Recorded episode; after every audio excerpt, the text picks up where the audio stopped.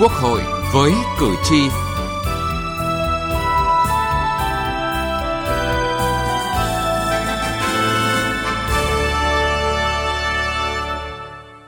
Xin kính chào quý vị và các bạn. Thưa quý vị, đất đai là tài nguyên đặc biệt của quốc gia, nguồn lực quan trọng phát triển đất nước. Ở Việt Nam, các chính sách kinh tế đất nói chung và huy động nguồn thu từ đất cho phát triển kinh tế xã hội nói riêng đã liên tục được điều chỉnh, tạo chuyển biến tích cực trong quản lý nhà nước về đất đai. Các khoản thu từ đất đã trở thành một nguồn thu quan trọng cho nhiều địa phương để đầu tư cơ sở hạ tầng, thúc đẩy phát triển kinh tế. À, vâng, cụ thể ngay từ năm 1988, luật đất đai đầu tiên có được thi hành. Đến nay, nước ta đã 5 lần sửa đổi bổ sung và hiện tại là luật năm 2013. Vậy luật đất đai năm 2013 đã được triển khai như thế nào trong thực tế? Nguồn lực đất đai của nước ta đang được quản lý như thế nào? Cần phải làm gì để phát huy được tối đa nguồn lực quan trọng này? Đây chính là nội dung chúng tôi đề cập trong chương trình Quốc hội với cử tri ngày hôm nay.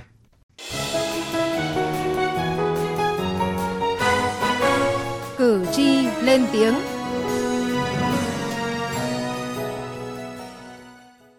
Thưa quý vị, thưa các bạn, Mặc dù tại kỳ họp thứ 8 Quốc hội khóa 14 vừa qua không có các nội dung làm việc liên quan nhiều tới vấn đề đất đai, nhưng tại các buổi tiếp xúc của các đoàn đại biểu Quốc hội tại địa phương, kiến nghị cần sớm sửa đổi luật đất đai năm 2013 lại là một trong những kiến nghị được nhiều cử tri quan tâm và đề xuất. Các cử tri cho rằng luật đất đai năm 2013 đã giải quyết được nhiều vướng mắc và hạn chế của luật đất đai năm 2003 nhưng một thời gian thực hiện thì luật đất đai năm 2013 và các văn bản hướng dẫn đã bộc lộ nhiều bất cập, không những gây khó khăn cho các địa phương trong quá trình tổ chức thi hành mà còn ảnh hưởng trực tiếp đến quyền lợi của người dân. Một số nội dung biểu hiện chưa phù hợp với thực tiễn, thậm chí là có những nội dung phát sinh mới nhưng pháp luật chưa có quy định điều chỉnh. Do vậy, các cử tri kiến nghị cần sớm sửa đổi một số nội dung của luật đất đai năm 2013 Bà Trần Thị Cúc ở xã Ninh Hải, huyện Hoa Lư, tỉnh Ninh Bình đề nghị. Đề nghị bổ sung một số điều khoản của Điều 62 quy định cụ thể trường hợp thu hồi đất theo quy hoạch để phát triển kinh tế xã hội vì lợi ích quốc gia, lợi ích công cộng như thu hồi đất để thực hiện dự án khu đô thị mới, khu nhà ở, sử dụng đất của dự án có vốn đầu tư nước ngoài. Đồng thời bổ sung quy định đối với các trường hợp thu hồi đất để phát triển kinh tế xã hội vì lợi ích quốc gia, lợi ích công cộng thì thực hiện giao đất cho thuê đất không thông qua hình thức đấu giá quyền sử dụng đất, đấu thầu dự án có sử dụng. Nếu có nhu cầu thì được thực hiện theo cơ chế tự thỏa thuận với người sử dụng đất. Về quy trình thủ tục hành chính để thực hiện luật đất đai còn nhiều điểm bất cập. Đơn cử như là việc xác định giá đất cụ thể trong trường hợp cụ thể còn chưa phù hợp với giá đất phổ biến trên thị trường. Quá trình thực hiện còn kéo dài và chưa đáp ứng kịp thời về tiến độ giải phóng mặt bằng, tính tiền sử dụng đất, tiền thuê đất, tiền bồi thường khi nhà nước thu hồi đất. Ông Phạm Công Nhữ ở tỉnh Thanh Hóa và ông Nguyễn Tiến Danh ở tỉnh Bắc Ninh kiến nghị. Cái vùng đất mà được đền bù, được giải phóng thì trước đó không được phân loại cụ thể. Nó thuộc vào lĩnh vực tức là đất ở vị trí 1 hay vị trí 2 hay vị trí 3 thì nên làm rõ là từng vị trí đất mà nó có giá trị trong quy định của pháp luật thì làm cho dân rõ vấn đề này thì chắc chắn là nhân dân sẽ đồng thuận. Là liên quan đến ờ, thu hồi đất của các hộ để làm các công trình dự án ở tỉnh nào, địa phương nào cũng có, đúng không? Thì đề nghị đối với chính phủ thì đối với có luật đất đai rồi, thì tôi chỉ rất mong là luật được cụ thể hóa và giao cho các tỉnh. Rất mong là là là tỉnh, các tỉnh, đặc biệt là bắc ninh chúng ta là giáp thủ đô hà nội, nên áp dụng cái khung giá nó nó nó tương xứng với giá đất của thị trường. Để khi chúng ta à, thu hồi đất tránh xảy ra khiếu kiện. 85% khiếu kiện ở địa bàn các tỉnh là đều do đất đai, đúng không? Rất mong các các đồng chí, đặc biệt là là ủy ban tỉnh tới đây mấy hội đồng nhân dân tỉnh tới đây họp hội đồng là có cái khung giá đất 5 năm tới phải có cái nghiên cứu cân nhắc làm sao cho giá đất thu hồi đất nó tương xứng với giá đất của thị trường. Thưa quý vị, mức tiền bồi thường khi nhà nước thu hồi đất sản xuất nông nghiệp cũng là một trong những nội dung được nhiều cử tri quan tâm và kiến nghị trong các buổi tiếp xúc cử tri sau kỳ họp thứ 8 Quốc hội khóa 14 vừa qua. Ông Nguyễn Văn Kiểm ở xã Cẩm Đoài, huyện Cẩm Giàng, tỉnh Hải Dương nêu ý kiến. Đề nghị là sửa đổi một số quy định trong luật đất đai và đề nghị hướng dẫn thi hành luật cụ thể là cần quy định tại các tỉnh trong vùng có mức hỗ trợ ngang nhau để đảm bảo việc hỗ trợ ổn định đời sống của nhân dân. Cụ thể là tỉnh Hải Dương đề nghị là tăng mức hỗ trợ lên 4 đến 5 lần tiền giá đất và được ờ, cho người bị mất đất là được hưởng cái đất dịch vụ 5%.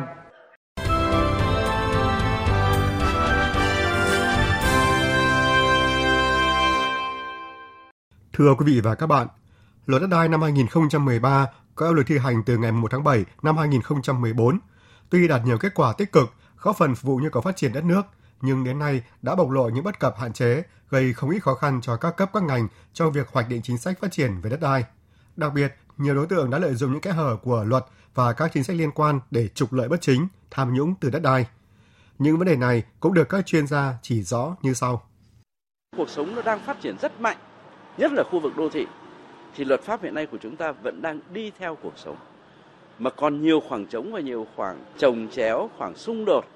thì nó đang tạo ra những cái gọi là khả năng thực thi pháp luật sẽ yếu.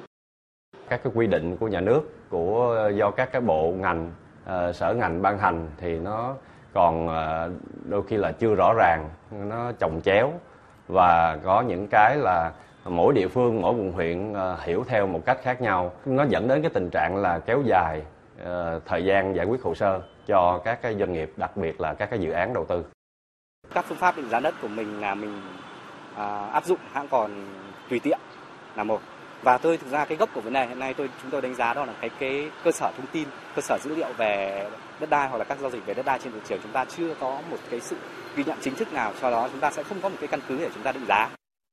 Quý vị và các bạn vừa nghe ý kiến của giáo sư Đặng Hùng Võ, nguyên Thứ trưởng Bộ Tài nguyên và Môi trường, ông Nguyễn Đình Hòa, chuyên gia nghiên cứu phát triển đô thị, tiến sĩ Nguyễn Văn Tuấn, giảng viên trường Đại học Kinh tế.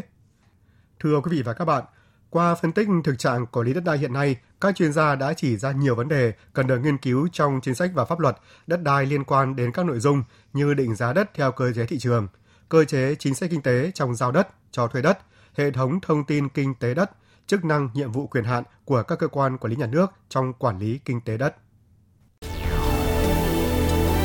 Từ nghị trường đến cuộc sống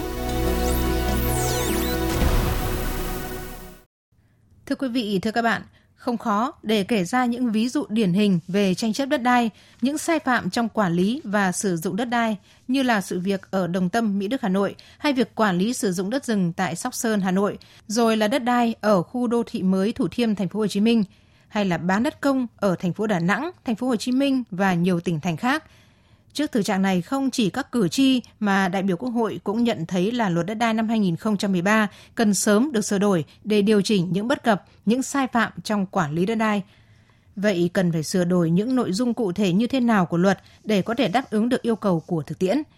Theo đại biểu Hoàng Văn Cường, đoàn đại biểu Quốc hội thành phố Hà Nội, xác định giá đất sao cho sát với giá thị trường, xác định tiêu chí trường hợp nào nhà nước thu hồi đất phát triển kinh tế xã hội vì lợi ích quốc gia, lợi ích công cộng – là hai vấn đề khó mà nếu không giải quyết được sẽ gây ra rất nhiều tranh chấp cũng như sai phạm. Cái việc này thì chắc chúng ta phải à, tính đến uh, lâu dài tức là phải đưa vào trong chuyện sửa đổi về luật đất đai. À, chúng ta phải thay đổi ở đây là cái cách thức để làm thế nào chúng ta định được cái giá đất đúng theo cái tinh thần mà trước đây luật đất đai đã nói đó là phải xác định giá theo cái giá thị trường và cái thời điểm để chúng ta định giá đó là ở cái thời điểm nào à, thời điểm mà khi nhà đầu tư bắt tay vào nhận đất khi chưa đầu tư hạ tầng hay là sau khi chúng ta đã có đầu tư hạ tầng rồi. Cùng chung quan điểm này, đại biểu Nguyễn Thị Thanh, đoàn đại biểu Quốc hội tỉnh Ninh Bình cho rằng khi sửa đổi luật đất đai thì đoàn đại biểu Quốc hội cũng sẽ nghiên cứu để tham gia trong cái việc sửa đổi luật đất đai làm sao cho cái việc giá đất của các cơ quan chức năng xác định ở cái thời điểm đấu giá đất với cái việc đấu theo giá thị trường nhưng không để nó quá chênh lệch như vậy để dẫn đến cái việc là gì có thể là giá ảo sự thiếu thống nhất giữa luật đất đai và các đạo luật, các văn bản quy phạm pháp luật khác đã dẫn đến những mâu thuẫn trong quản lý đất đai. Và đó cũng là ý kiến của đại biểu Nguyễn Ngọc Phương, đoàn đại biểu Quốc hội tỉnh Quảng Bình. Cái vấn đề mà sử dụng đất đai, giải phóng mặt bằng thì cũng phải có những cái điều chỉnh. Ví dụ như hiện nay là theo quy định thì các cái doanh nghiệp mà sử dụng đất đai thì phải là thỏa thuận và cái cái cái này có một cái điều là là làm sẽ khó khăn cho cho doanh nghiệp ở cái chỗ là nếu trong quá trình thỏa thuận mà chỉ có một hai hộ gia đình người ta không thỏa thuận thì cái doanh nghiệp đó cái đề án đó có thể là kéo dài từ 5 đến 10 năm hoặc thậm chí là có những cái dự án là 15 năm và vẫn chưa chưa thực hiện được. À, vâng, thưa quý vị và các bạn có thể thấy là những khó khăn vướng mắc trong tổ chức thực hiện luật đất đai năm 2013 cần được đánh giá một cách kỹ lưỡng nghiêm túc những tranh chấp sai phạm trong quản lý đất đai từ thực tiễn cần được nhìn nhận khách quan trung thực về nguyên nhân để từ đó có giải pháp phù hợp hơn khi sửa đổi luật đất đai năm 2013. À, ngoài ra thì các cử tri và các đại biểu Quốc hội cũng nhấn mạnh thêm rằng luật đất đai là một đạo luật quan trọng có tác động sâu rộng đến chính trị, kinh tế xã hội của đất nước, ảnh hưởng trực tiếp tới người dân, các chủ đầu tư và doanh nghiệp. Vì vậy, sửa đổi luật là việc làm cần thiết, góp phần tháo gỡ khó khăn cho chính quyền cơ sở khi thực thi và nâng cao hiệu quả quản lý sử dụng đất đai, một lĩnh vực luôn nóng.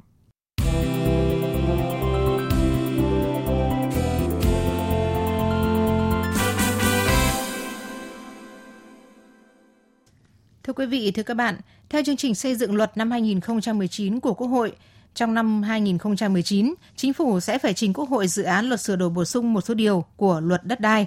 nhưng chính phủ đã xin lùi thời gian đến năm sau là năm 2020.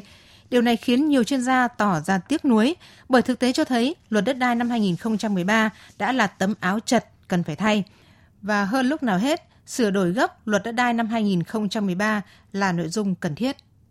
Tuy nhiên, việc sửa đổi luật đất đai có tầm ảnh hưởng rất lớn nên phải thận trọng kỹ lưỡng, tránh việc áp dụng vào thực tế lại tiếp tục có thêm những thiếu sót như hiện tại.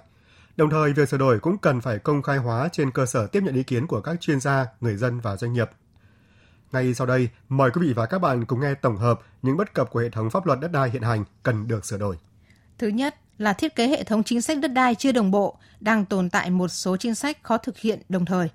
Thứ hai, còn nhiều quy định chưa bảo đảm tính phù hợp với hiến pháp năm 2013 và một số luật có liên quan, nhất là các luật về tài sản gắn liền với đất như luật đầu tư năm 2014, luật quy hoạch, luật nhà ở năm 2014, luật kinh doanh bất động sản năm 2014, luật bảo vệ và phát triển rừng, luật quản lý sử dụng tài sản công năm 2017. Thứ ba, do mục tiêu của luật đất đai năm 2013 được đặt ra là tăng cường quản lý nhà nước về đất đai, chứ không phải là nâng cao hiệu suất và hiệu quả sử dụng đất,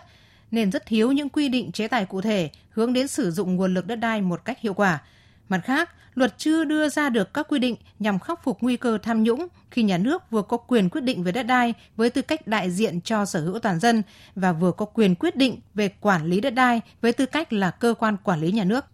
Thứ tư, cơ chế vốn hóa đất đai nói chung và vốn hóa đất công, tài sản công nói riêng chưa được xem xét kỹ lưỡng, chưa có những quy định hợp lý trong phân chia giá trị đất đai từ vốn hóa. Ngay từ năm 2003, cơ chế đổi đất lấy hạ tầng đã bị loại bỏ do cơ chế này chứa đựng nhiều nguy cơ tham nhũng. Một phần giá trị đất công có thể chuyển phi lý vào túi riêng của tư nhân dựa trên sự lệch lạc của việc xác định giá trị. Đến năm 2013, luật đất đai vẫn lại thừa nhận hình thức này dưới dạng các dự án BT xây dựng chuyển giao. Trong đó nhà nước trả cho nhà đầu tư bằng đất mà không có một quy định nào về xác định chất lượng hạ tầng, giá trị hạ tầng đã xây dựng và giá trị đất đai đem đánh đổi. Thứ năm là việc giải phóng nguồn lực đất đai cho phát triển kinh tế cả nông nghiệp, phi nông nghiệp đều chưa được quy định phù hợp so với sức phát triển trên thực tế. Mọi quy định chỉ mang tính cơi nới chính sách, chưa tạo được cơ sở pháp lý ổn định để giải phóng sức phát triển nguồn lực đất đai.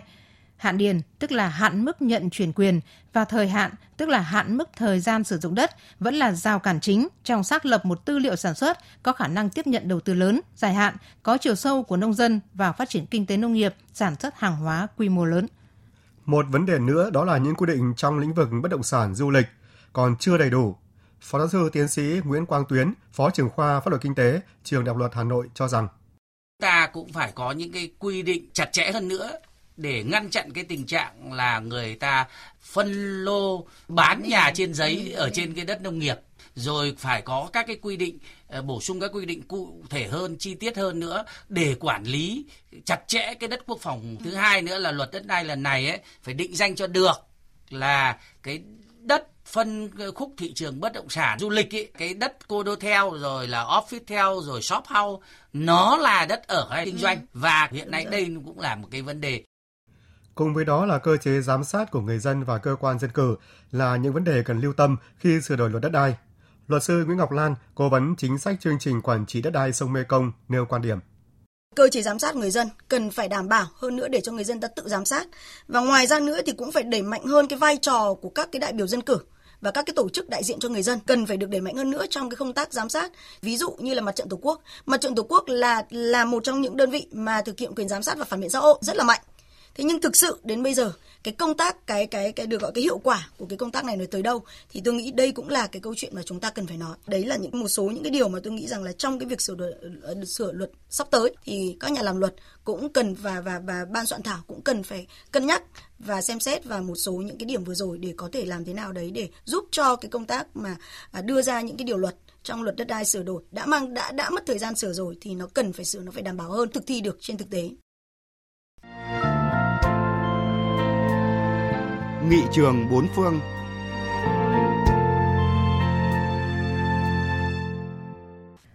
Quý vị và các bạn thân mến, phần cuối của chương trình hôm nay trong tiết mục Nghị trường bốn phương, chúng tôi giới thiệu kinh nghiệm từ Singapore về quản lý và phát triển thị trường bất động sản. Thưa quý vị và các bạn, Singapore là một trong những thị trường có tỷ lệ sở hữu nhà cao nhất trên thế giới, với 90% cư dân có nhà ở hoặc căn hộ đứng tên mình. Đây cũng là điểm đến đầu tư đầy hấp dẫn đối với các nhà đầu tư từ các quốc gia láng giềng như Malaysia, Indonesia và đặc biệt là Trung Quốc. Chính bởi lượng cầu luôn dồi dào đã khiến giá nhà tại đây tăng hơn 60% trong giai đoạn 2009-2013. Trong bối cảnh giá nhà tăng mạnh, chính phủ Singapore đã áp dụng các biện pháp mạnh tay để kiềm chế đà tăng. Singapore có quỹ tiết kiệm trung ương có tên gọi là CPF. Quỹ này sẽ tự động trích ra 23% tiền lương hàng tháng của một người làm công ăn lương phục vụ cho việc nhà cửa. Và Singapore cũng có giai đoạn thị trường bất động sản phát triển quá nóng khi giá của bất động sản tăng quá cao. Rất nhiều người dân thực sự có nhu cầu không đủ khả năng mua nhà. Trong khi đó, một người có thể mua từ 5 đến 6 đến 7 ngôi nhà với mục đích là đầu cơ, mua hôm nay rồi bán ngay hoặc bán ngay sau một tháng hoặc là 3 tháng chính phủ Singapore nhanh chóng nhận ra rằng nếu không có các biện pháp kiểm soát hoạt động của thị trường thì giá của bất động sản sẽ tiếp tục tăng rất nhanh. Toàn bộ nền kinh tế có thể là nổ tung và người dân, ngân hàng sẽ đi đến phá sản. Vì vậy, giải pháp đánh thuế bất động sản thứ hai đã được áp dụng. Theo đó thì chính phủ đánh thuế đối với người mua nhà. Bất cứ người Singapore nào mua nhà đều phải trả phí là 7% giá trị bất động sản cho căn nhà thứ hai, 10% cho căn nhà thứ ba và riêng đối với người nước ngoài mua nhà thì trả 15% cho mọi bất động sản. Nếu người mua bất động sản rồi và bán bất động sản đó ngay trong năm đó thì phải đóng thuế là 16% giá trị bất động sản.